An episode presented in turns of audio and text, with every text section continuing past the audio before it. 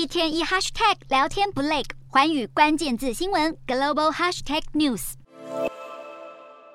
树大招风的 Google 不久前才为类似垄断指控被欧盟开罚了大笔罚金，现在又被印度政府裁定滥用市场主导地位，要罚款超过一亿六千万美元，大约台币五十二亿元。搭载 Android 系统的智慧型手机会内建 Google 一系列的应用程式。印度竞争委员会认为，这会非法排挤像是 Chrome 或是 YouTube 等应用程式的竞争对手。委员会不但下令 Google 要准许 Android 用户移除内建的应用程式，还要企业不能跟智慧手机厂商签订任何协议，因为这么做会鼓励厂商只销售搭载 Android 系统的手机，或是独家使用 Google 的软体。全球科技大厂遭到监管机构规范瞄准是时有所闻。加拿大也在今年四月提出了线上新闻法，成为另一道科技大厂的枷锁。线上新闻法规定，像 Google 和 Facebook 这类的数位平台，要向新闻媒体付费才能刊登使用新闻内容。澳洲跟法国等国家都有推出类似的法律规范。没想到 Facebook 近日却提出警告，扬言要封锁加拿大平台的新闻分享，要加拿大政府重新审查法规。